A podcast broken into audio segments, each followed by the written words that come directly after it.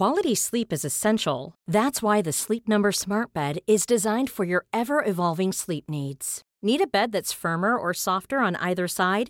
Helps you sleep at a comfortable temperature? Sleep Number Smart Beds let you individualize your comfort so you sleep better together. JD Power ranks Sleep Number number 1 in customer satisfaction with mattresses purchased in-store. And now save 40% on the Sleep Number limited edition Smart Bed for a limited time.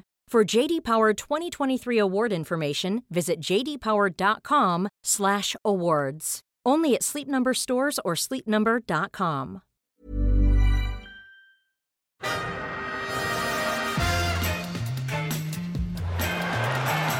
Ahí va a llegar el gol del Arsenal Ozil. Marca Mesut Ozil. Bellerín, otro defensor, otro disparo, Monreal, gol. Marca el futbolista español, marca Nacho Monreal. Pim pam pum. This is Arscast Extra. Hello and welcome to another Arscast Extra. As always, with James from Gunnerblog. James, goodly evening to you. Good evening to you too. Is this a is this an official Arscast Extra then? This isn't an Arscast. No, I think we'll do it as an Arscast Extra because we're we're do it's Arscast Extra style in the sense we're going to talk for a while. Then we're we're going to do some questions. So it's an Arscast Extra, but it's going out on the same day as an Arscast. So you Okay. know. It is. It's just another way in which the Europa League is fucking with the podcast and the podcast schedule and everything else. People will be going, oh, it's, it's fr- it feels like Friday, but God, it also feels like Monday. I've got a whole week of work to go. This is terrible. Relax. It is Friday. Uh, you've probably It's just been paid. Friday. Yeah, you, it's just payday. It was yesterday or today. So don't worry.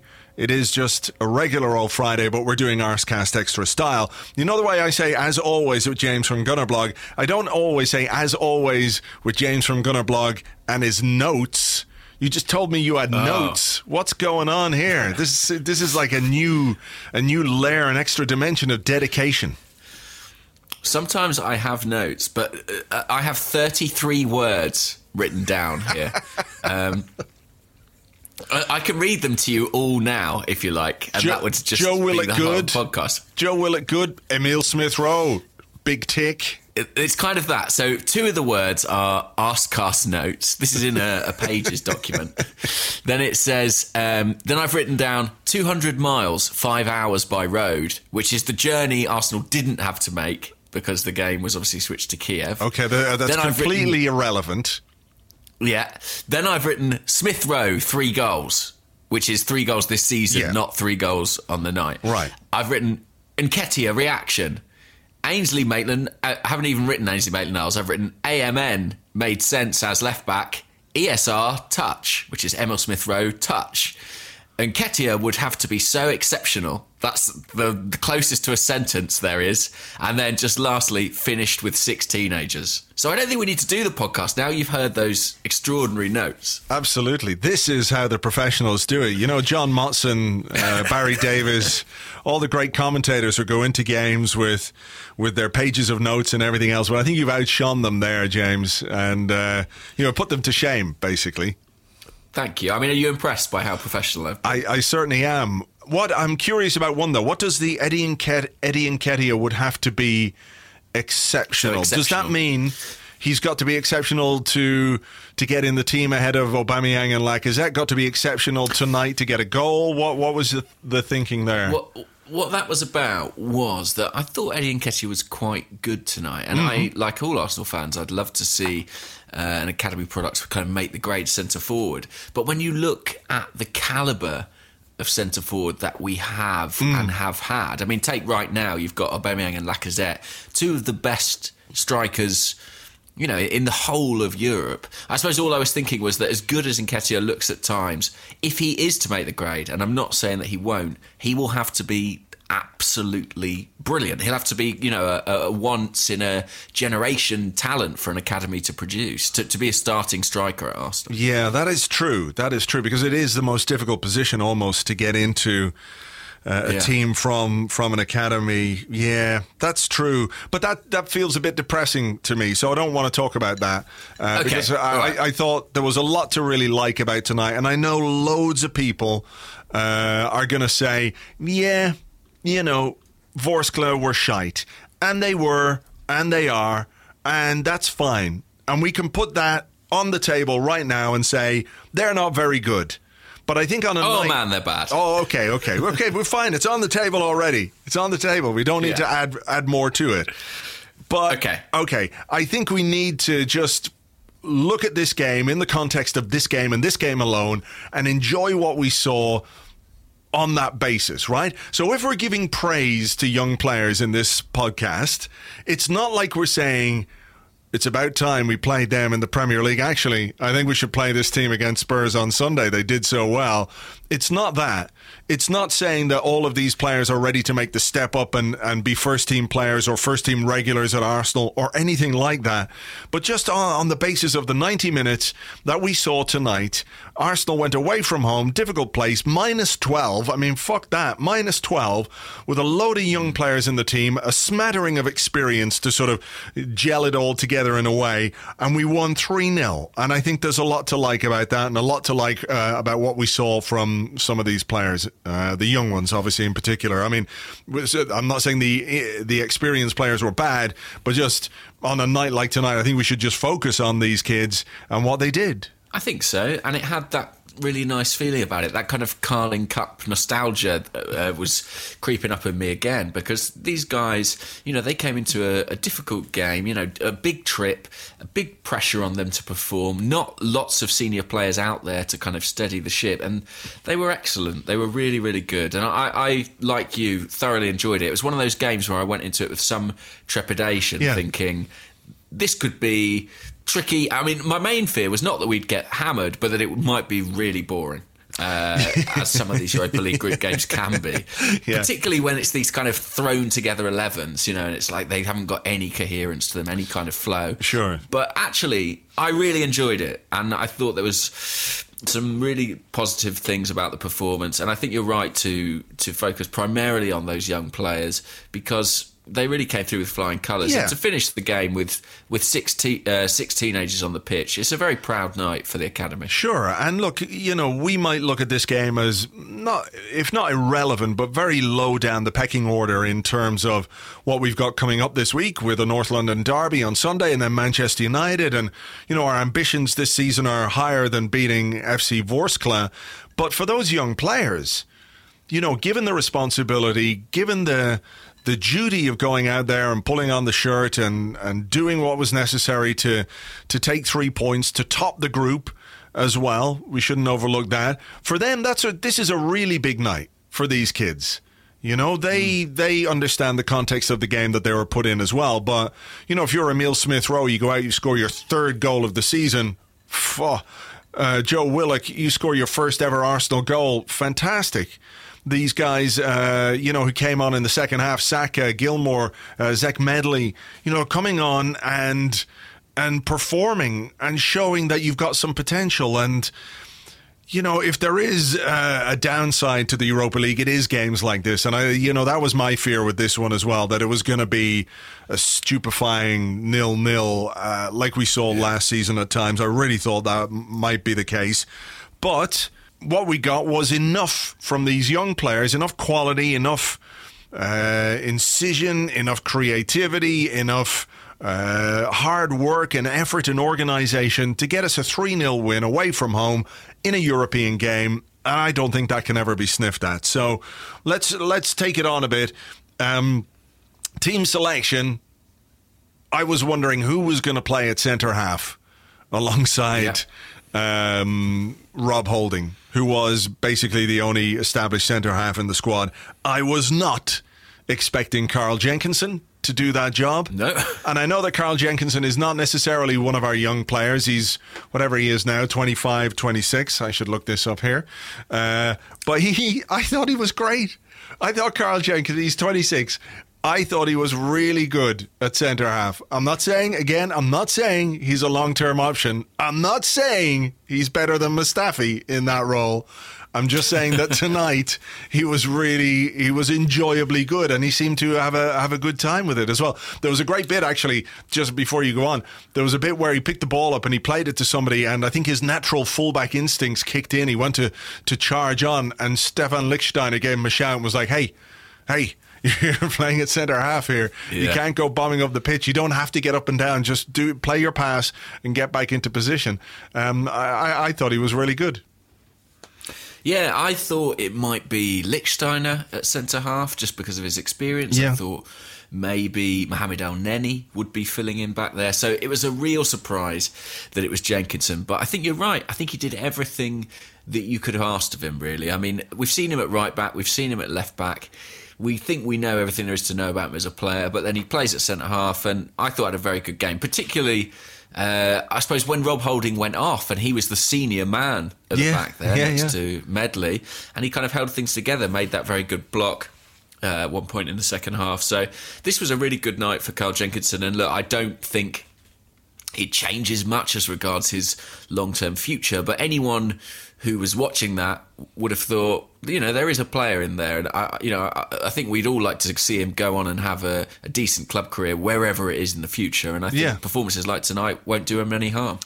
No, I mean, look, I, I- I don't see any real long term future for him at Arsenal, but tonight he was a handy option to have in the squad in the context of, uh, you know, this week. Uh, I think Unai Emery was absolutely right to to do what he did tonight in terms of the team. Uh, we maybe raised a few eyebrows earlier in the Europa League campaign about how strong some of the teams were.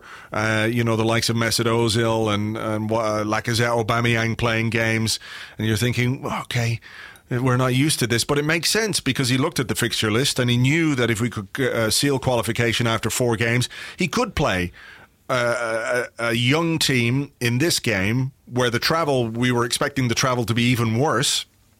Uh, Obviously, things changed this week with UEFA making that decision, which I think was a, an unfair decision on on Vorskla. To be perfectly honest, there was no real reason why that game should have been moved from their home stadium to to Kiev. Um, so you know, Definitely you, suited us, didn't it? As yeah, well? it suited us. It was a strange one, wasn't it? It was one of those where you could hear the players shouting around the stadium. It's a big, big stadium, 70,000, and there was maybe 10,000 people in there. So, you know, I, I feel a little bit for them in that regard, but also fuck them uh, at the same time. Uh, but. Of course. Uh, yeah, of course. So I've completely forgotten the point I was making. Oh, yeah, the team selection, you know, bringing all the kids and giving the kids a chance as well. You know, I mean, he brought Mkhitaryan and wheeled him out for the press conference and then didn't play him at all.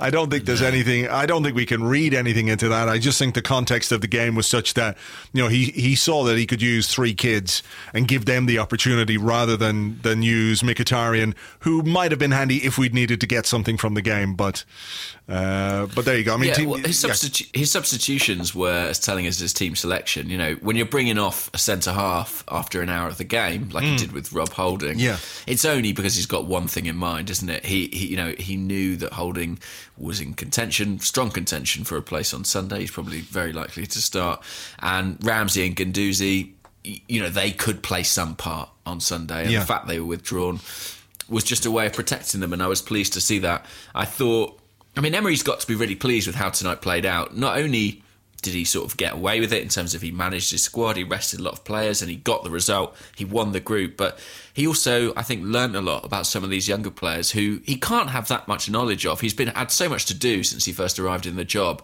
I'm sure, you know, pouring over the under 23 games probably isn't top of his priorities right now. Uh, so he'll probably come away feeling pretty positive hmm. about some of the talent that he's got available moving forward. Yeah, true. I mean, he, he did say, I think, before the game, the, the the the young players they train with the first team a lot. You know, particularly hmm. the ones like Smith Rowe, Maitland Niles, Willock. You know, they're in and around the first team training on a on a fairly regular basis. So so he can keep an eye on them or have a look at them in that in that sense. But in a properly competitive environment, you know, that's the way that you can really judge a player and and what they're capable of. Emil Smith Rowe, 18 years of age, he scored three goals already this season. Uh, you know, let's let's try as much as possible these days to to keep the hype train in the station, but but choo choo, get on board the Emil Smith Rowe Express. He, he really does look like a fantastic uh, talent, doesn't he? He's got the potential that we haven't really seen from an 18 year old in quite some time. I am not making any comparisons to any other player, but you know, pure talent and the impact he's able to have at 18 is quite telling as to where he might be able to go if things continue this way in his career. I think that's a really good point because you see a lot of 18 year olds come into games and they can look tidy or they can, you know, they can look decent, but he's actually able to make game changing impacts and score goals as we've seen. I mean, three goals, it might have been four were it not for a very, very late offside flag. And the way he sort of comes in, particularly when he's playing off that left, I mean, and, and the way he pops up in the box, I don't want to make comparisons either, but we've certainly seen some really uh, iconic Arsenal players doing just that, haven't we? You know, popping up off that left hand side, but that knack, that knack of appearing in the six yard box or the 18 yard box in the right place at the right time and having the composure and the technique to finish. And and I mean, uh, in my very detailed notes, I wrote down ESR touch. And w- what I meant by that was, particularly in the first half, sometimes the ball would be fizzed into him, be it Yeah. by Maitland Niles or one of the centre halves, and he he just is able to cushion it with his instep so brilliantly. His close control is great. He's got a sprint in him as well. He he seems like a very Emery kind of player. You know, there are things about him. When I see Mkhitaryan play at the weekend and then I see Smith Rowe tonight, I can see that in the same way that he likes Mkhitaryan, he might like Smith Rowe because he, you know, he plays in sh- in bursts a lot of the time. He works really uh, hard though as well, doesn't he? He. Yeah. works so hard. There was a moment maybe just before Guendouzi came off and the ball I think Smith Rowe might have lost the ball or got tackled or something, and the ball rolled past Guendouzi, who was dead in his feet. He wasn't moving.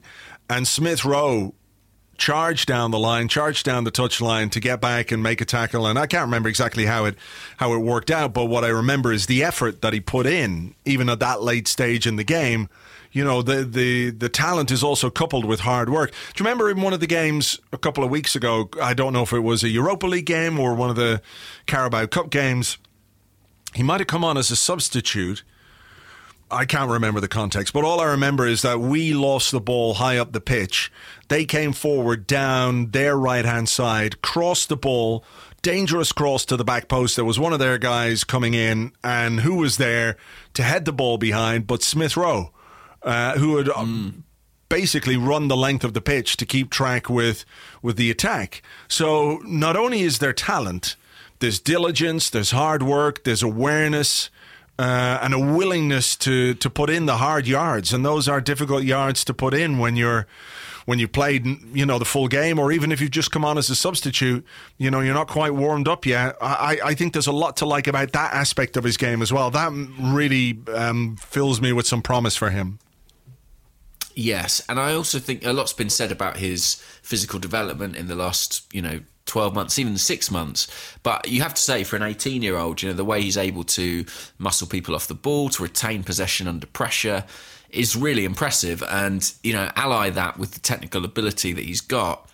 And there's a real player on our hands. And it's incredible, in fact, how he has sort of leapfrogged uh, certain other younger players in the squad, even guys who did well tonight, someone like you know Joe Willock or, or something like that, or, and, and, and Eddie Nketiah. He has sort of moved it, from since his performances in pre-season. He's moved ahead of all these guys, Maitland Niles, and he's one of those people who you know he's been on the bench in the Premier League quite often. Uh, he really is on the on the fringes of the first team now. And uh, I, I, he did his, his case no harm again tonight. I'm really excited about him. Yeah, I mean, I don't think it's going overboard to say that you could see how he would be a useful option in the Premier League for us in certain Yeah, games, think so particularly in the absence of Danny Welbeck.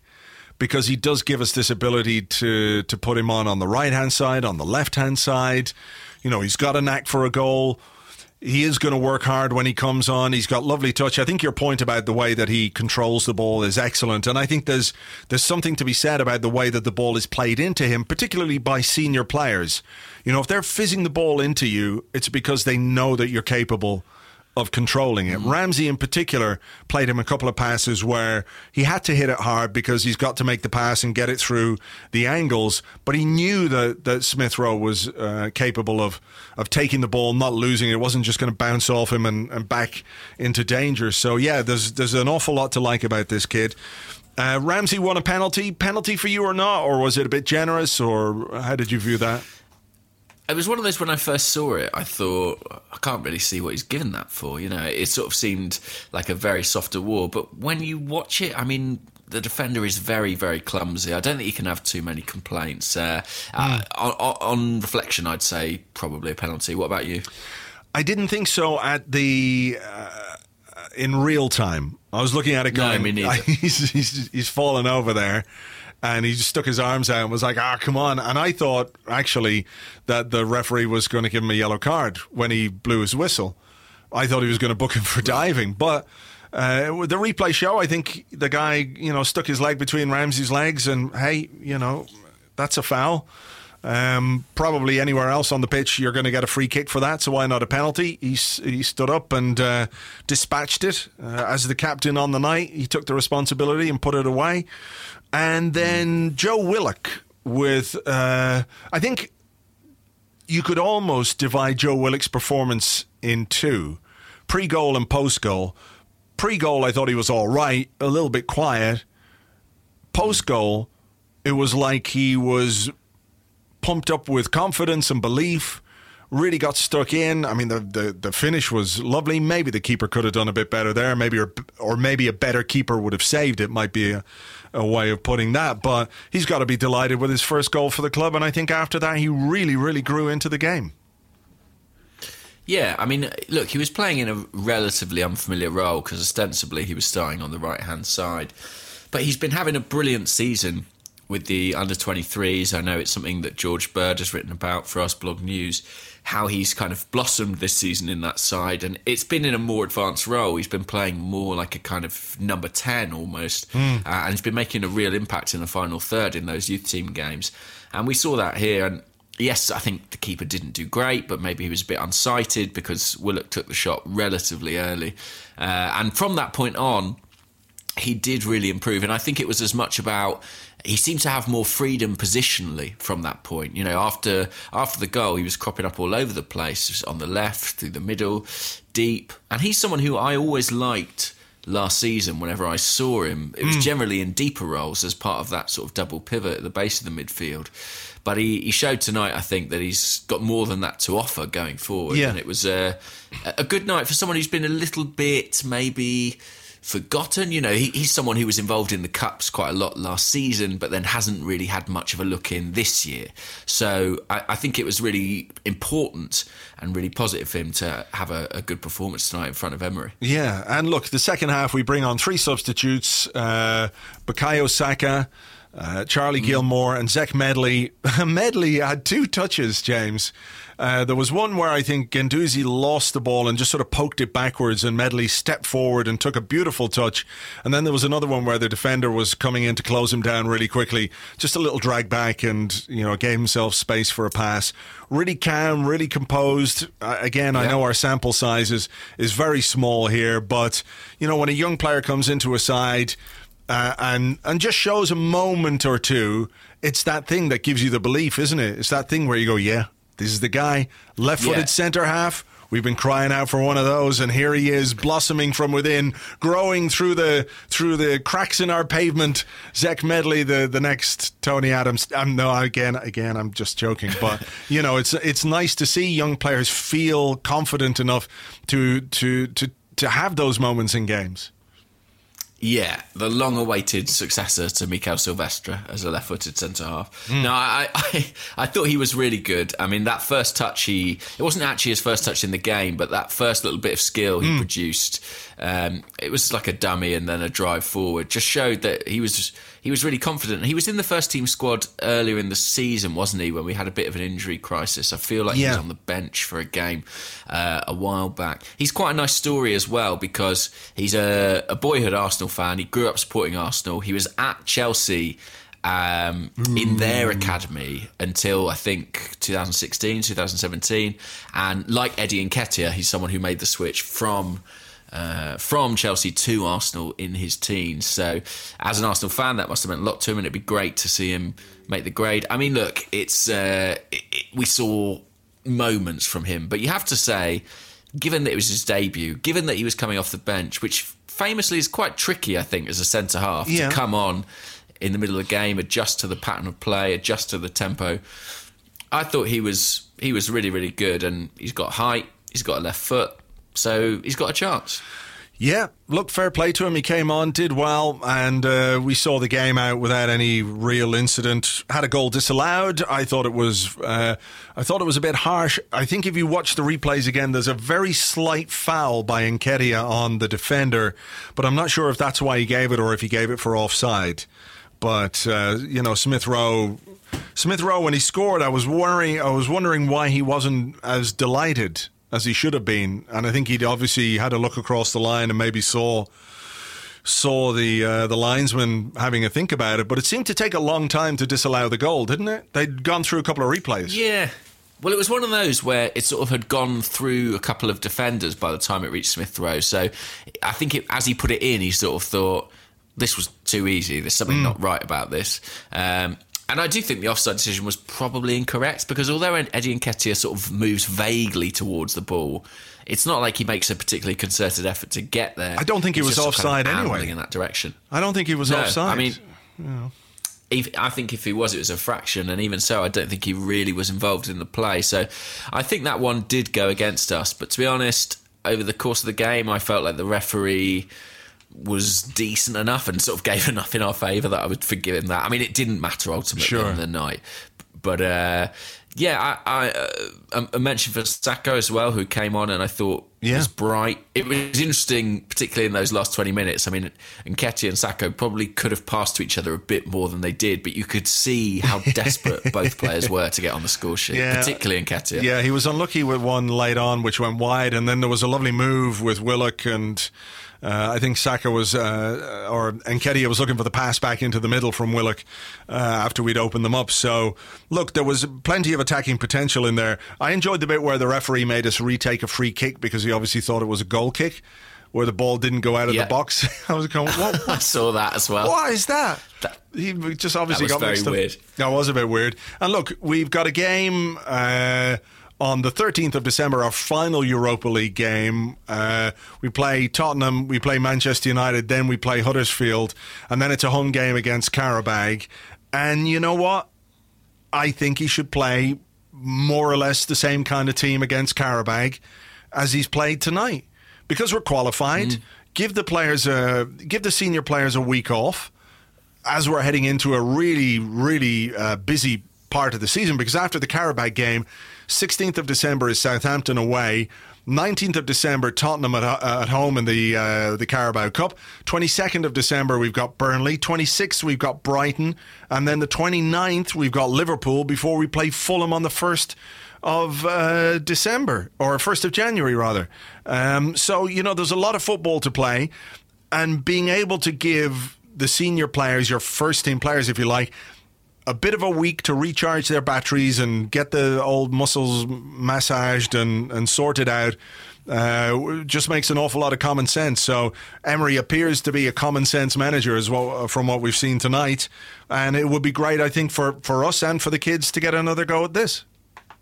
Yeah, and I think they've earned it, haven't they, with their performance uh, this evening? So uh, I'd love to see the likes of Nketiah, Willock, Maitland Niles getting another opportunity, mm. uh, and and it's a free hit, isn't it? Because we've you know we've won the group, we're we're well in the clear there. So uh, I think heading into a, a, very very busy part of the season, it's the only sensible option. So, but uh, but I'm not worried about it. I mean, I think if they play anything like they did tonight, we've got every chance of winning that game too. Absolutely, and if we don't, it doesn't really matter. You know, everyone can look no. at the game in the context in which it's being played, um, and and that's that. So it's win win, win win win win win win, unless we lose, and then it's just win lose, and nobody's really that worried we won't lose. 18 games unbeaten. We're, we're on. A, we're going to be the new Invincibles. You know what's happening on Sunday, right? You know what you've just done. Oh, I'm kidding. I'm kidding.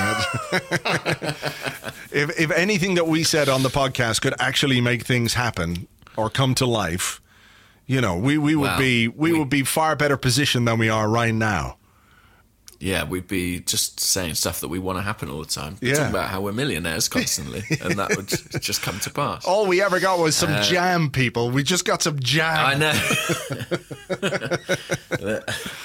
Thank you, Hartley's, though. And listen, I'm I've depleted that supply of jam. So if you are listening, Do Yeah, with some more some more raspberry, some more strawberry. Brilliant. And the apricot. They gave us some apricot. I got some apricot. Oh yeah, that's true. I think I did as well, but I was less keen on it. Yeah, me Um, too. Go on. Uh, what I was going to say was, I mean, Sunday is such a big uh, thing looming on the horizon. Are we going to talk about it in this part, or are we going to are we going to save it for part two? I think we'll save it for part two because we've done basically half an hour on the on the game. So we'll take a little break. We'll look at some questions. We'll discuss what's going to happen in this game on Sunday, uh, and maybe a little bit. Oh no, we won't do that because we've obviously got the Arscast Extra on Monday to look ahead to the game against United. So let's focus everything on the derby when we come back right after this.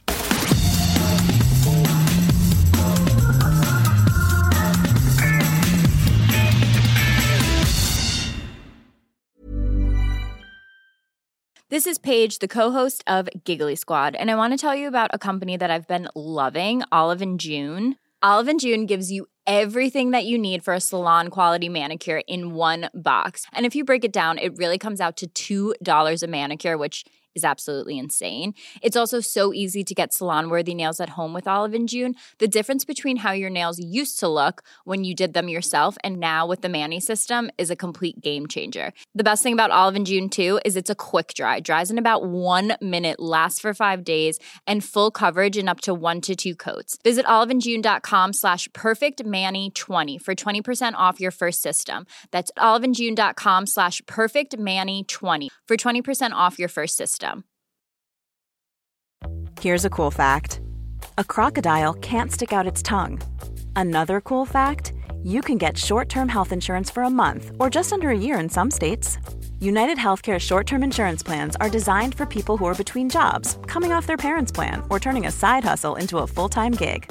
Underwritten by Golden Rule Insurance Company, they offer flexible, budget friendly coverage with access to a nationwide network of doctors and hospitals. Get more cool facts about United Healthcare short term plans at uhone.com.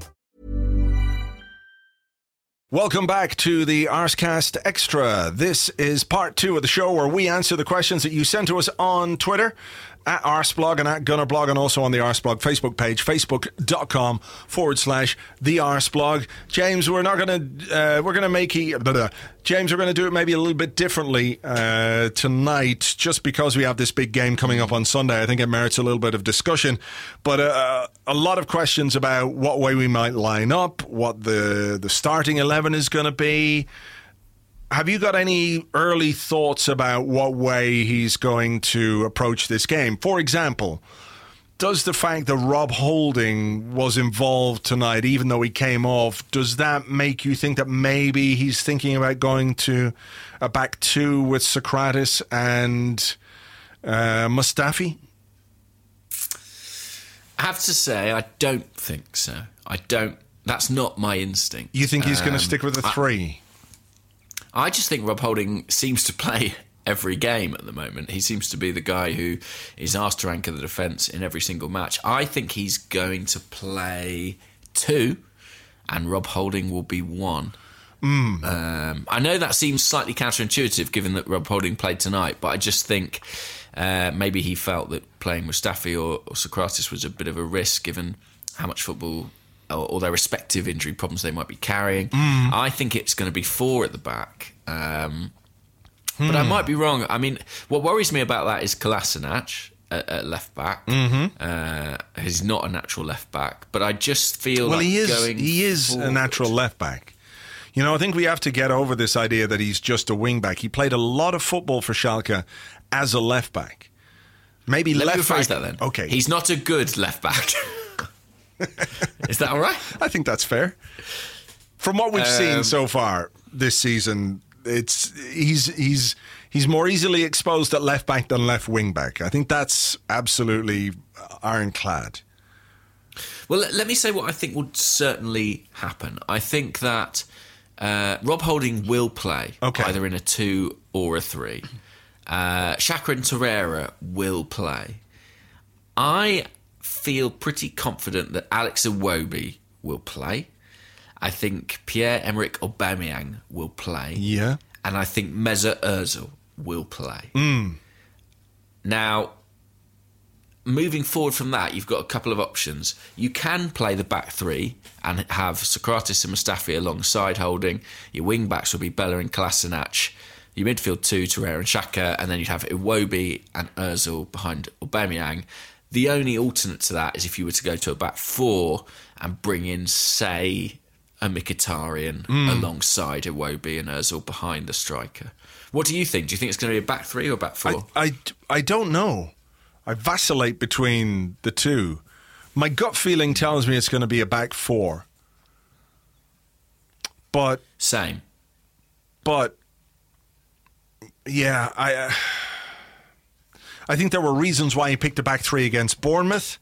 I think some of those reasons were to offset the weakness we just mentioned about Kolasinac at left back. If he does play a back four, he's gonna he's gonna play Iwobi on the left. Mm-hmm. And I think that means that Aubameyang will start up front, and I think it will mean Lacazette is on the bench.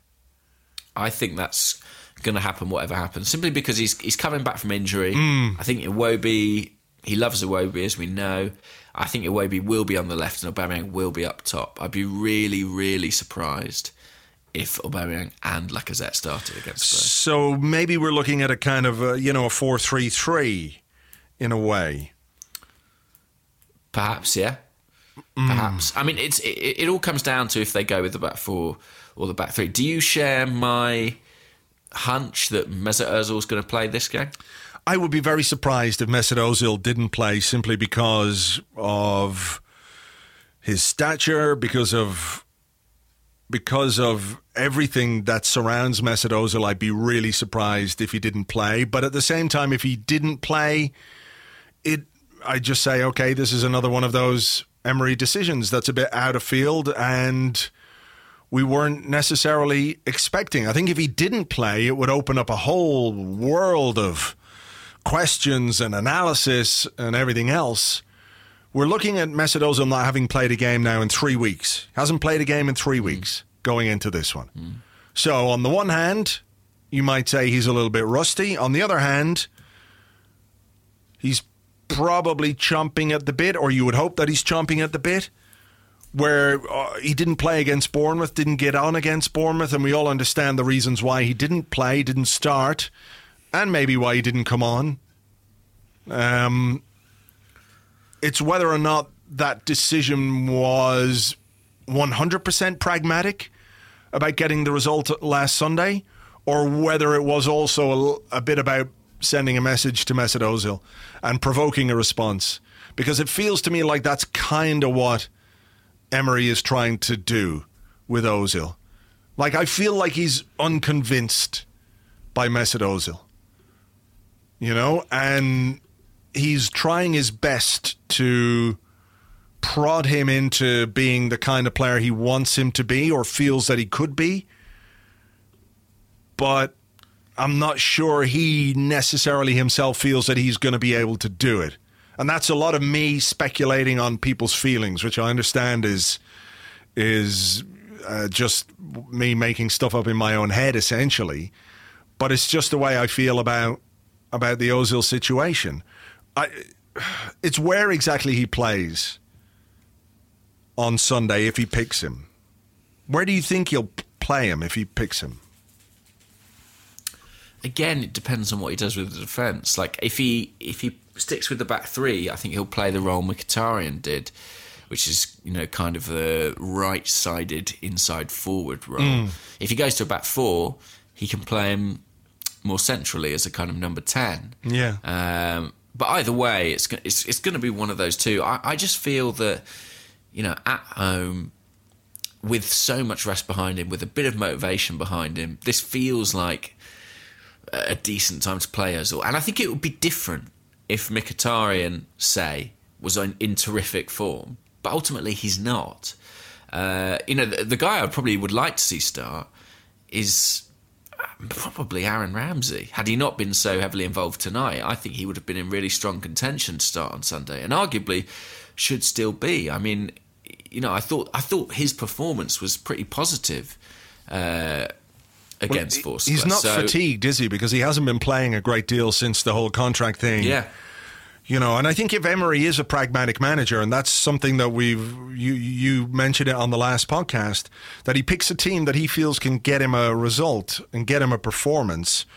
I think he's got to think about Ramsey, perhaps playing in that right hand side, um, because he's got the experience. He's got the not only the experience of Arsenal, but the experience of this game, the experience of a North London derby. And let me just think about the team. How many of the players that are going to play will have huge experience of a derby? You know, I think you need maybe those players who have a connection with the game. They are they're they're they're weirdly different games. Derbies like this. They're not yeah. like just a regular game against a strong team. There's something else. There's an extra element to it.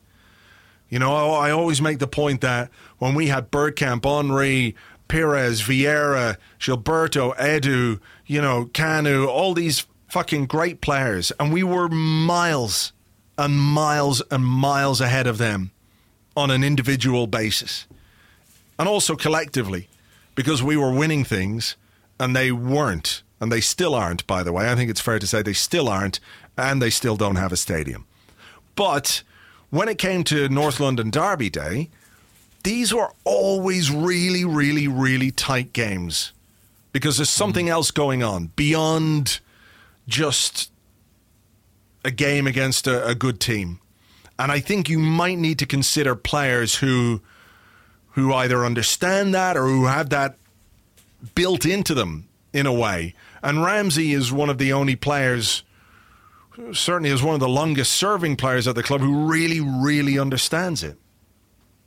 So I, would be yeah. surprised if he wasn't considering Ramsey for for some involvement. Over Ozil, I don't think so, but uh, yeah, I think he should think about. Well, if you go to a back four, you can play both. I mean, that's the thing. Mm-hmm. You can definitely play both if you switch to the back four. So, I mean, I mean, just to touch on a question, Jesper Nielsen says, does Ramsey's inclusion in the starting eleven tonight mean that he won't be in the team for Sunday? Would you say that because he doesn't have that much football in him, you know, he's not fatigued, that tonight doesn't mean anything really for Ramsey as regards Sunday? Yeah, if if if Emery wants to play Aaron Ramsey, look, he can play him Ramsey is, as we know, when he's fit, a really strong physical player. He'll run all day. He's got yeah. an amazing engine. So, you know, playing 65 minutes or whatever it was tonight, having played barely anything in the last few weeks, he's got plenty left on the, in the tank. So I wouldn't be worried about it from that point of view. I just think that the fact that he did go and he did start probably. Oh, look, you could look at it two ways, couldn't you? You could look at it as. Uh, he's not going to start, or it's Emery giving some min- giving him some minutes ahead of a game in which he potentially might start, just to sort of get him back up to match speed. Yeah, possibly, possibly. I mean, if you were looking at the the squad that Emery took away, with the exception of Rob Holding, who I do think sort of went simply because we don't really have enough centre halves at the moment, especially since we've been playing the back three at Bournemouth. Mm. Uh, you would say, well, look, he took Mkhitaryan away, he took Ramsey away that could mean neither player is due to start on Sunday. And if that were the case, you'd probably be looking at the back three with Özil and Iwobi playing off Aubameyang. Mm. And I think there is a decent chance that is what we will see. Yeah, I think that's probably it. Um, it will require it will require something else, won't it, from the defensive midfield players? Real yeah. cover. Um, because Tottenham, I mean, Tottenham, as we said on, on Monday when we did the Arscast Extra after Bournemouth, if they're not looking at Kolasinac and licking their lips at, at how they could expose him, I'd be very surprised. Now, again, you know, I think we have to say one thing about Kolasinac. He's he's been unconvincing, and he's got a lot to do to convince me as well. But he hasn't played a lot and he, he is that kind of a big unit who needs a few games to get himself back up to speed. So maybe yeah. having played a few times now, he'll be he'll be better and fitter and faster and more willing to do the running or more capable of doing the running. I hope that's the case because who who will it be on the right for Tottenham? It'll be Trippier, who will run up and down all day, won't he? Uh, yes, and I mean, if you look at the goal that Son scored against Chelsea at the weekend, I don't know if you saw it, but Yeah. he kind of chases a ball into that exact exact channel, you know, beats a couple of players and, and clips home. So they have the players who can stretch us, you know, if they want, Yeah. particularly on the break. People like Trippier, people like Son. Um, you know, someone like Lucas Moura as well, potentially available. So they have the players to to cause us problems there. Kolasinac will need to be markedly better than he has been, I think, particularly defensively. Um, and, and I also think there'll be a responsibility on Xhaka and Torreira to Yeah. support him and provide that cover. You know, if we leave him isolated, we will have problems.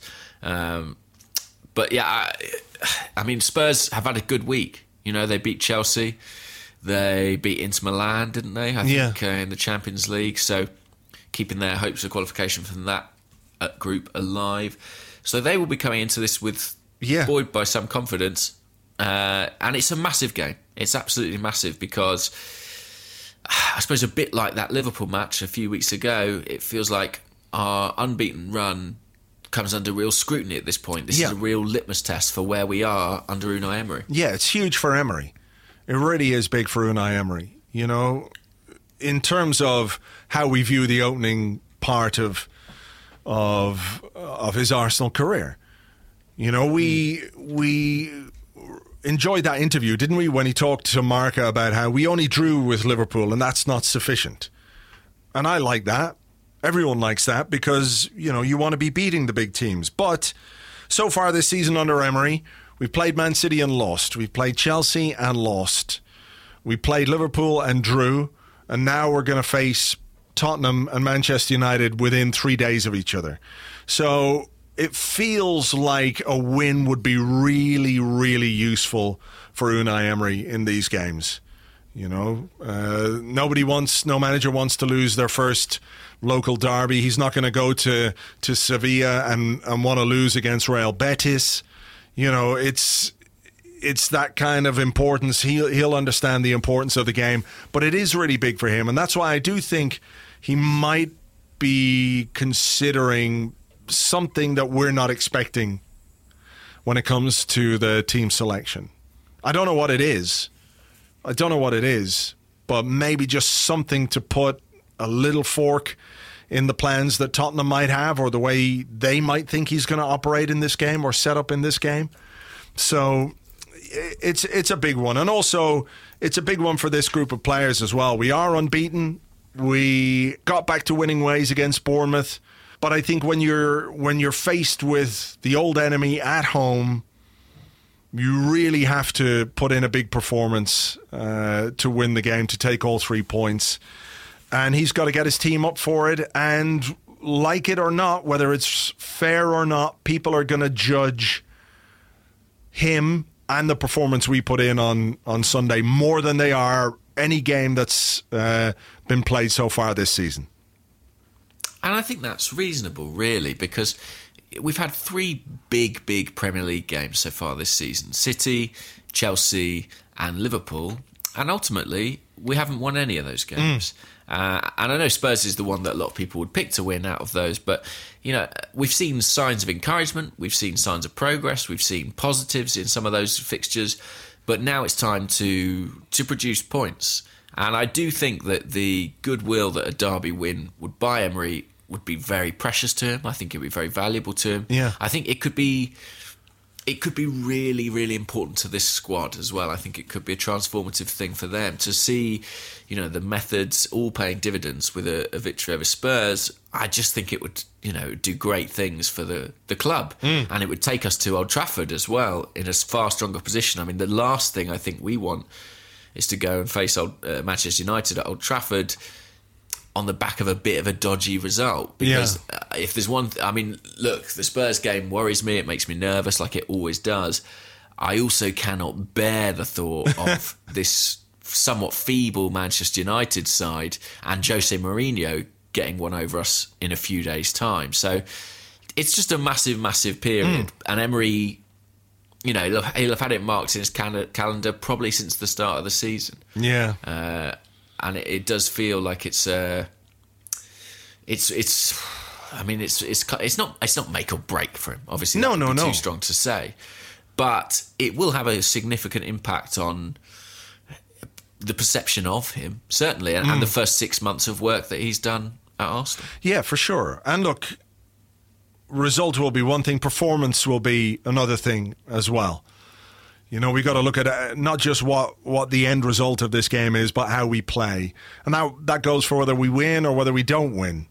You know, I think uh, you can take encouragement. We might not win, but you can still take encouragement from a performance. Um, so, uh, if we see a team that's really up for it, you know what was been what what was quite strange about the last couple of North London derbies at the Emirates was how flat they were, how flat the atmosphere was, which is really, really strange. You know, for a manager with a record over Spurs like Wenger had, there was just something a bit odd about it. And I do feel like maybe, maybe everyone will be well and truly up for this one on Sunday. And uh, look, we'll we'll keep fingers crossed that we can get the right result. Obviously, we'll discuss it in great detail on on Monday when we do the Arscast Extra. But let's do a couple of questions, will we?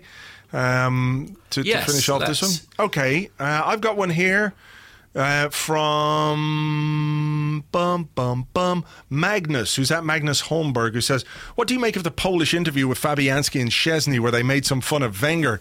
On a scale of one to ten, just how fed up do you think they were with Wenger and the way the club operated toward toward the end of their spells with the club?" Well, I mean, I think in this instance, it's less about Arsene Wenger and more Yeah. about uh, Gerry Peyton. I mean, I think you know they do kind of take the Mickey slightly out of Wenger, but it's in a very affectionate way. I you know, in agree, the same way that if you if you ever see Ray Parlour impersonate Arsene or something like that, it's done with a great deal of of love. Um, but when they're talking about the goalkeeping coaching situation at Arsenal, which I know is something you've spoken about and alluded to on this podcast before, I mean, it really is eye opening and, well, eye watering. I mean, it's really crazy, isn't it? Uh, yeah, yeah, absolutely. You know the. The If you haven't seen it, uh, we should probably explain. But it, it basically is uh, them, Fabianski and Szczesny, almost laughing really about some of the substandard training they were subject to uh, during their time with Arsenal, and not from Arsene Wenger, I should point out, Hmm. but from the the goalkeeping coach at the time, who was Gerry Peyton. Yeah, like one of the things that that uh, they were told, the instruction they got when facing Chelsea, Hazard, when he takes a penalty, he'll try and put it in the opposite direction to which you're going. I mean, what? Uh, and then there was the video. They did a video thing, and he brought all the goalkeepers in and played them uh, a video, which was about four minutes of Szczesny conceding goals, some of which he could have done better with. And at the end of it, he just turned the video off and went, "See, you're not perfect." you know, which you know I can kind of get. You, you, you might want to uh, give a goalkeeper or a player a short, sharp kick up the arse, but it was so the way they told the story. It was clearly just not. Didn't have that effect. You know, did not did not have that effect. And look, here's the thing. Since Fabianski left Arsenal, he sort of rebuilt his reputation at Swansea, enhanced it, and got a move to West Ham, and is now considered by many people uh, a very good goalkeeper and a long, long way from the the old Flappy Hansky thing that that Doug he was at Arsenal. Wojciech Szczesny has gone off on loan, played two seasons for Roma, one of which he kept Alisson, who Liverpool spent 65 million pounds on. He kept him on the bench, and now he's playing for Juventus, where he's replaced uh, Buffon. So I think it's fair to say that both of them have made progress since leaving Arsenal and receiving better tutelage as goalkeepers. And people say, well, they had their chances, they didn't perform. But imagine if you go to work every day uh, and your boss is an absolute, well, okay, I don't want to say an absolute anything. I'm just saying that if your boss is substandard, and you know he's substandard, and all your colleagues know that he's substandard, how do you stay motivated for that job? Even with the best will in the world, it's got to get you down, or you got to think this is a ludicrous situation. Particularly when the big boss, who's sitting up in the corner office, looking out over the, the city view, he knows fine well that your direct boss is substandard and doesn't do anything about it. Nothing. Same guy yeah. doing the same bad job day in, day out, day in, day out. And you, as an employee, you realize I'm not improving. I'm never going to improve with this guy. And what can you do? It's not like you can like get your own coach and bring him to training. That's not how it works.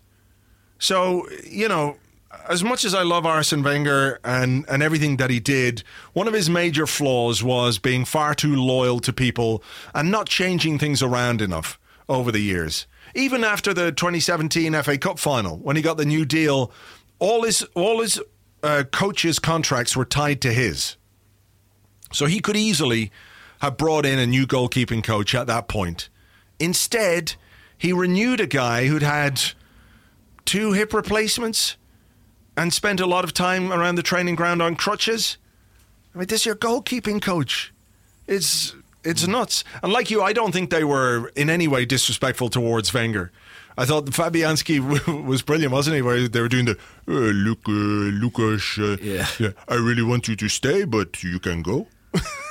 yeah. I thought it was quite affectionate. More, it wasn't them slagging off Wenger for me. No, I agree with you entirely. It's an interesting point, actually. I don't know if you saw. Uh, there were some numbers today. I tweeted them on my timeline. They were put together by uh, GK1, who, which is a industry goalkeeping magazine. It's literally like right. uh, bought and read primarily by goalkeepers, and they're doing some work trying to uh, dive a bit deeper um, as regards goalkeeping statistics. For example, when they look at a save, they won't just look at a save made, they look at shot location, shot destination, how sighted the goalkeeper is, the power of the shot, mm. the quality of the save. Anyway, they do this deep statistical analysis on all the goalkeepers in the Premier League. And uh, right now, under new coaching, Petr Cech, Bernd Leno, and Lukasz Fabianski are ranked statistically by them in the top five goalkeepers in the Premier League. Right. Um, which I think tells you something about the fact that these guys do have some real natural talent. I mean, Cech, as it happens, is actually number one by a distance in terms of his numbers in the Premier League. Leno is third, and Ederson's in between them. Then you've got Alisson, then Fabianski. Right. So I suppose the players will be vindicated by the fact that with new coaching, with new methods, with the correct support, they are now performing to something like their potential. Yeah, quite interestingly, when Fabianski went to Swansea, he brought a goalkeeping coach who was at Arsenal, Tony Roberts, went with him yeah. to Swansea, and that was somebody who he worked with very closely. But uh, the the now Arsenal goalkeeping coach Javi Garcia, who's with Unai Emery, he came to Swansea that season as well, and is somebody that worked with Fabianski, and Fabianski spoke very highly of. And I think you know, we can look at Arsenal's defensive issues last season as a as a factor, but to my mind, until he got injured, Petr was far better this season than he was last season, mm. and maybe the season before. And regardless of how good you are as a goalkeeper, if you've got if you don't have the right coaching to push you and to to really push you out of your comfort zone, you're gonna your performances are gonna suffer. And if that happens to an established, experienced goalkeeper like Petr Cech, imagine what it, what it's like for a goalkeeper like Szczesny and Fabianski in their early to mid twenties, still really young in the in the uh, in the life of a goalkeeper. Imagine how difficult it is and was for them, which isn't to excuse any of their, you know, both of them. I I think would say they made mistakes on the pitch and off the pitch in Szczesny's case they didn't probably comport themselves as well as they could, but uh, you know, it, it really is chalk and cheese what's going on in terms of the coaching, and yeah, I think uh, I think it's kind of in a way it's kind of sad that two goalkeeping talents like that, and I'm I think maybe one in particular. I think Szczesny for me, I still have a little place in my heart for Wojciech Szczesny. Uh, that maybe with better coaching we could have him still at the club, an Arsenal fan, uh, growing up at the club and being our goalkeeper. You know, yeah, it's it's a bit sad. As mad and weird and laughable as it is, it's also a bit sad that that these talents left.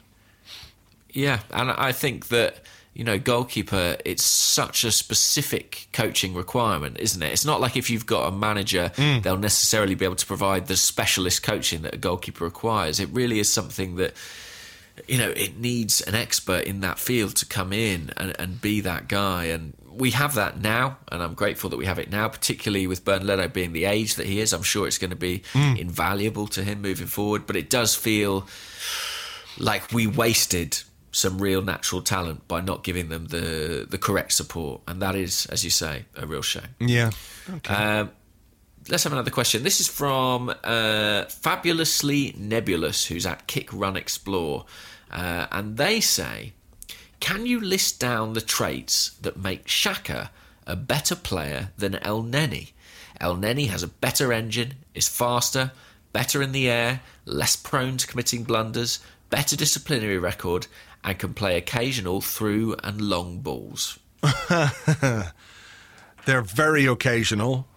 Um, Yes, he did play one for Joe Willock, didn't he, tonight? Uh, well, it was a but, I pass mean- in midfield. I think any one of us could have played that pass. In fairness, I don't think that was. Speak you for could- yourself. Okay, I will. I will. I could have played that pass. That's all I'm saying. Um, Okay. What makes Xhaka a better option in midfield? Better range of passing, better vision, stronger physically, better set piece delivery. Um, I think he's better in the air than Elneny as well, Yeah, actually. I I don't would- think that's true. I That would- better in the air. I would say so. I think Elneny is a perfectly fine six out of ten player, week in, week out. Occasionally a seven, sometimes a seven and a half, but that's it. And I realize that Xhaka can sometimes give you a, a four or a five, but I think he's more consistently a seven than a six, if that makes Yep. sense. And Elneny is tidy. He'll keep the ball moving, but he's a he's a more conservative player than Xhaka. And when you look at the the past statistics and how much Xhaka is involved in building our attacking play, I think that's the main reason. Whereas Elneny doesn't really build attacking play. He helps us keep possession, but I don't think he really helps us build uh, anything from an attacking point of view. So that would be my thinking on that. Yeah, I think the, the range of passing, the pace of passing, the He can- penetrative nature of his passing. The is shooting. Is the, The, you know, yeah, that's true. Uh, his set piece delivery. Mm, I said that. uh, oh, you said that, yeah. Yeah. So, I mean, there's. I think there's. I think he's a, a better footballer than Elneny. I think Elneny is being a little bit unfortunate, maybe at present, in terms of how little game time he's getting. I'm not sure, say that he's markedly. I, I'm not sure he's as much. What I'm I trying? To, what am I trying to say? I'm not sure Guendouzi is that much far ahead of Elneny that the playing time would suggest. yes, you know what I mean? would agree with that. I'd agree with that. There were a couple of moments tonight where Guendouzi showed his inexperience, which is going to happen because he's 19, etc., etc., but just needed to move the ball a bit more quickly. Elneny got caught in a terrible situation, didn't he? Where he made a r- really weird decision to pass the ball or to try and kick the ball. Just came off the, the, the attacker's legs and he went through on goal. It was a terrible attempt uh, at a shot, but I don't think he did himself any real uh, favors when it came to getting comes to getting back into the first team tonight, Elneny. I don't think there was anything that Unai Emery would have said, "Ooh, ooh, okay." I've seen something there that I haven't seen before. I think what he saw tonight from Elneny is exactly why he's been on the bench for the entire Premier League campaign. And I think that what Emery is thinking is if Elneny is that six, and maybe Guendouzi is sometimes that six too, I think he thinks, oh, and I mean six out of ten, sorry, Yeah, not yeah, six positionally. Um, I think Emery thinks, well, Guendouzi has the potential Yep. To be an eight out of ten player on a regu- relatively regular basis. And I think he looks at Elneny and thinks, that's just what he is. He's Mm. always going to be that six out of ten guy. Squad fodder and a useful guy to have in the team. Okay, here is a question from Thomas Berry, who's at The big ray gun. The big ray gun. Okay. Uh, we might need one of those. You never know. Uh, anyway, he says after a pretty good showing from the kids in Kiev, what are your favorite Young Guns performances? Cesk's debut, a delightful chip from Carlos Vela, or something more obscure? Uh, I think immediately of a game against Sheffield United. I feel like maybe Carlos Vela scored a hat trick. Uh, yes, Arsenal 6, Sheffield United nil, September 2008. And Carlos Vela did indeed score a hat trick. Uh, and it was, I think Jack Wilshere also scored in the game. Uh, I'm going to try and get the starting 11 up now because okay. I feel like it was one of those where, you know, I really felt like I was watching the the new iteration of the Invincibles, you know, five years on. So the team that day was Fabianski in goal. Whoa. Uh, Hoyte, Djourou, mm-hmm. Alex Song, Kieran Gibbs, Mark Randall, and Aaron Ramsey. Wow, there's a midfield. Yeah, uh, Fran Merida, who was replaced by Francis Coquelin. The next Fabregas. Uh, Jack Wilshere, Nicklas Bendtner, and Carlos Vela. Um, oh my god! Off the bench came. Oh, oh my yeah, god! Off the off the off the bench came Francis Coquelin, Henry Lansbury, and Jay Simpson. Oh my uh, god! how, how, much did we invest in all those guys? I know, and that game finished with a Vela hat trick two for Bendtner and one for Wilshere. Um, wow. So yeah, that's that. I, I remember it being a brilliant performance. Vela was on his sort of his chippy best form. Uh, Bendtner looked like the new I don't know I can't even think of it. the news. Potentially, potentially the greatest striker that ever lived. Potentially the greatest striker ever lived. Yes, exactly. Uh, and Jack Wilshere scored a cracking goal, I think, playing off the right wing from the edge of the box with his left foot. So yeah, that that springs wow. to mind for me. Uh, what about? What about you? Any particular games that you can think of? Um, I remember. I mean, I think or performances. The Nicolas Anelka goal against Manchester United was his first oh. Arsenal goal, I think. And he played a bit during that season. He started here and there, and he'd play, come on as a sub here and there as well. And we were looking at him, going, "What's what's this kid all about? What's what's going on with this guy?" And then he did that against United, and it was like, "Okay, okay." There's something going on here. I, and I know people will probably laugh at this one, but Philippe Senderos against Bayern Munich Oh, what a performance! What a performance that was from a young centre half to come in and play against a team like Bayern Munich. I think we'd lost the first leg, and uh, you know he came into the team. He was outstanding. He won everything in the air, calm on the ball, composed, and that was you know like like Vela, like Bendtner, like all these players who were were coming through at that time. We were all thinking, okay, these these these kids, they can take us right to the top. And I thought that about Senderos. When I saw him play that way against Bayern Munich, I thought, wow, this guy, this guy is going to go all the way. And unfortunately, it didn't happen for various reasons. And uh, actually, there's an episode of the the Arscast. If you go back in the archives, you can listen to me and Philippe talking about his career and how it didn't go the way he expected. But that performance that night it really stands out for me, still stands out for me. And not just because I'm, you know, I'm wearing my Philippe Senderos t shirt here as we're recording, but because it was sure. actually that good. It really was good. It was. He was sensational that night, and uh, I really did hold out hope of a kind of a pair of Swiss defensive titans in Senderos and Djourou, kind of inheriting those first team places, and it, it felt very plausible at one stage, but yeah. it wasn't to be.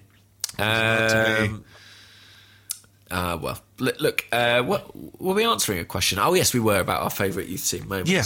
I've got a question here from Matt Horner. And we had sort of variants on this question today, but Matt says, What realistically is Jenkinson's level? I, I think he could probably play for a Premier League team, couldn't he? You look down and some of the some of the players playing for teams at the bottom of this table and they're they're not great. They are yeah. where they are because that's what their level is, and I think that's probably what his level is. I think it's probably lower reaches of the Premier League, lower reaches the Premier League Championship for sure. But you know, I, I, I think you have to have a cold, hard heart not to enjoy it when Carl Jenkinson comes in the team and does well. And would, would not to slag him off or anything like that, but just because he's kind of he's living the dream. He is living the dream. An Arsenal fan, died in the wool, rabid Arsenal fan, playing for his club. And he's gone out tonight and he's played at centre half. And I know the opposition weren't great, but he still he still uh, acquitted himself well. And he'll go home tonight and he'll be fucking chuffed. Carl Jenkinson, won't he? Did you see that picture of him getting on the plane? No, I haven't. There was a picture of him getting on the plane on the way to Ukraine, and it's just it captures him, and he's just sort of looking, and he's just staring into the distance, and he has this sort of I won't say mournful look on his face, but he's sort of looking around and going, "Whoa, it's real, it's real. I am. I'm an Arsenal player. This is fucking great. I'm just gonna sit down here, just sit down before anyone notices." Just gonna sit here. Oh, it's taking off. The plane's taking off. You never know. I might get a game. And he got his game. And I think there's something just wonderful about that. You know, he's not going to be a guy who's going to be a, a regular in our team when everyone's fit. That's not that's not where it is, and that's not what's going to happen for him. But if and when he's called upon, he can he can do himself and do the team proud. Why the hell not? Why the hell not? Do you think that's why he's still an Arsenal player? Do you, because No. presumably he's had opportunities to move away. No, I think I think it's don't. to do with the injury this summer. You know, I think the injury that he had in preseason meant that he couldn't move, uh, and I, I think that more than anything is it. I don't think they've kept him around for for sentimental reasons. I just think No, but do you think for him, do you think maybe, you know, I know he was close to Crystal Palace and stuff last season and didn't end up doing the deal. Yeah. Uh, or maybe that was the season before, actually. Do you think he, it would be a wrench for him to leave? Do you think he enjoys Sure, his sure. limited role? Yeah, I'm not sure he would enjoy the limited role, but I'd say it would be a wrench to leave. You know, if you get to, I mean, he's gone out on loan a few times, and if the loan spells had gone well, maybe he would have ended up permanently at one of the clubs. You know, Yeah. so I, I don't think it's necessary that he is refusing to leave or anything like that. I'm not saying it doesn't suit him to stay or hang around, but I don't think there's anything that cynical. Maybe he just didn't want to. Was it Sam Allardyce was trying to sign him for? Um, It was Sam Allardyce for Palace. you know, yeah. maybe maybe Carl Jenkinson is such uh, a committed Arsenal fan that he thought, "Fuck Sam Allardyce, fuck that that. fucking big fat fucking walrus prick. I'm not going to play for that cunt. I'll stay here."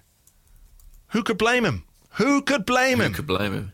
Could you blame him? Certainly not me. Certainly not me. Certainly not you. Um, I'm trying to think. Have I got one uh, question? I do. Okay. Go on, Just to then. sort of finish us off uh, today, it comes from Eric. No, it doesn't. Sorry, Eric Bowden. Sorry about that. This is on Facebook. I'm looking at. It's the one above Eric Bol- Bolden. Bolden. I got his name. I, not only did I not do his question, I fucked up his name. So sorry, Eric Bolden. Uh, this is from Jonathan Mills, who says, "Which ex-Arsenal player pre-social media would you have loved to see a Twitter or Instagram account of during their playing days?" There's a few that spring to mind. I mean, I'm sure there are times where Tony Adams and you know Paul Merson would have been quite interesting to follow on social media. Yeah. Uh, I think during their playing days, I think I think I'd have to say Ian Wright. That's exactly Because- what I was thinking.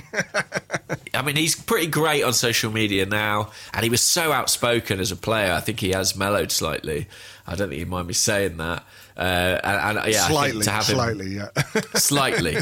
But you know, if his, his if his spat with Peter Schmeichel had been played out on the internet as well as a football pitch, it would have been very entertaining.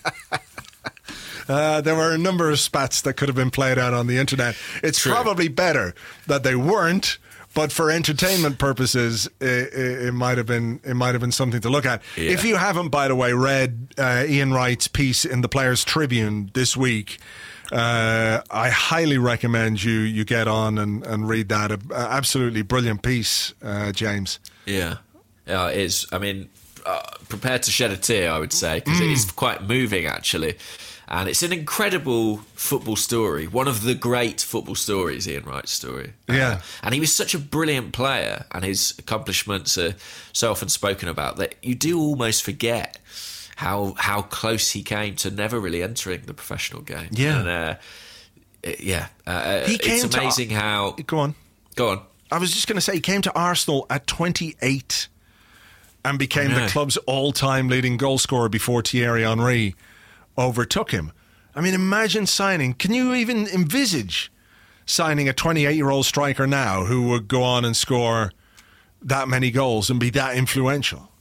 It's so Well, hard. it's like Aubameyang. Aubameyang was that kind of a rage, yeah. And, and if I, and if I said to you, "Oh, he became the record goal scorer in Arsenal's history," you just wouldn't believe it was feasible. Apparently, But Aubameyang has got to 20 goals quicker than uh, either Ian Wright or Thierry That's true. Henry. So that is true. Uh, so don't write, don't rule it out. But uh, yeah, it's it's a brilliant, brilliant piece, and um, I think one of the nice things about it is that for all Ian Wright's success, he clearly holds those people who helped him out along the way in the highest regard. You know, whatever capacity they were in, and uh, Yeah. it's a very lovely story from that perspective. I think that was the. I think for me that was the thing that made the story. It's not just that Ian Wright almost made it, then didn't, then came back, or or got his chance again, and then finally took his chance.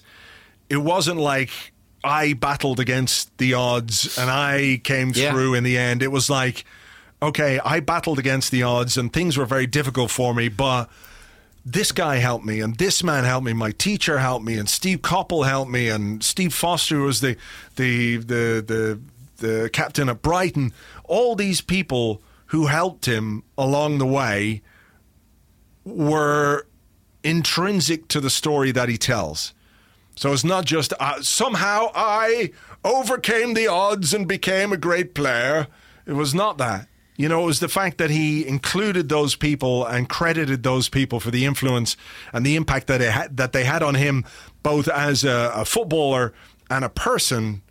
Uh, that that really is what makes that particular story great.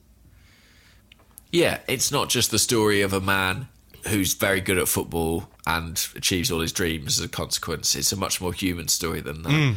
and uh, it's a it's a terrific read. So yeah, if you haven't read it, do check it out. Do check it out, Uh, yeah. He did a good documentary as well that's on ITV Player for people in the UK called Out of Their Skin, which is about it's celebrating the anniversary of Viv Anderson, I think, becoming the first Black England player, and it's sort of about uh, race in modern football and the steps that still need to be taken. Sure. So I haven't it's- seen that. It's a good, uh, it's a decent two part thing. Yeah, so it's worth a watch. I'll have to track. I'll have to track that down. Uh, I suppose just one other player who might have been quite good on social media was uh, Moritz Volz, who was a German Oh, yeah. right back who ended up at Fulham, who had who had a, uh website, uh, Voltsy.com, in which he chronicled his life in London. And didn't he have a weird? What was the theme tune to his? Oh, was that fucking Sting song, wasn't it? Yeah, I think I'm an so. Englishman in New York, but he'd somehow translated him. I'm a German in the UK, but whatever part of Germany he came from, I can't remember which. I'm a Bavarian in London, whatever it was. He would have been good value on social media, I think. Is he on? He would have been great. Is he on these days? I don't know where is he now, Moritz Volz. I don't know. I think we should Google him. But he, do, he doesn't appear to have a Twitter. And he doesn't appear to have an Instagram. So He's where is he? 35 now. Uh, he had a lot of injury problems, didn't he, Who? as a youngster? Who? After retirement in the summer of 2015, Volz worked as a scout for TSV 1860, and he is, of current, Arsenal's main German scout. That's in. That's according to Wikipedia. So I think we have to take that with a pinch of salt, and also the fact that whoever wrote it was not necessarily speaking English that good. Um, But maybe he's involved. We know that ex players have been involved with scouting, people like Danny Karbassiyoon, so perhaps he is. Yeah, Perhaps Danny. Karbassiyoon, who I'm told quite. Uh, um, what's the word? What's the word when something's ironclad? You're told. Uh, I don't know. I don't With know. A degree Like, of certainty. Yeah, a degree of certainty that he's definitely 100% going to bring us uh, Christian Pulisic. Great. Thank goodness for that. This may not be true information. Okay, right. I'm just saying it to get our American listeners a bit excited there for a second. Sorry about that. I think that, it folks. worked. I felt it. I You felt it? from This, this, Deep, Yeah. deep within your loins. Final question, James, before we go today, comes from West Antone at West Antone. This, I have to say, is a difficult question, so you might need to think about it. All right? Okay. Just think about it. Gonna ask it. Don't rush into an answer. You All just right. you just tell me tell me what right. comes straight to the top of your head. He says, "What do you think of Tottenham?" Ah. I- no, I'm going to go with my gut. Okay. I'm going to go with my gut. My first impulse. Shit. Oh, um, uh, but what do you think of shit? Weirdly, Hmm. Tottenham. Thank you. Well, that's all right. As ever, folks, thanks a million for listening. We really appreciate it. We'll be back on Monday, hopefully with a goodly morning after the North London, uh, North London Derby on Sunday. Uh, have a great weekend until then, and we'll catch you on the next one. Bye bye.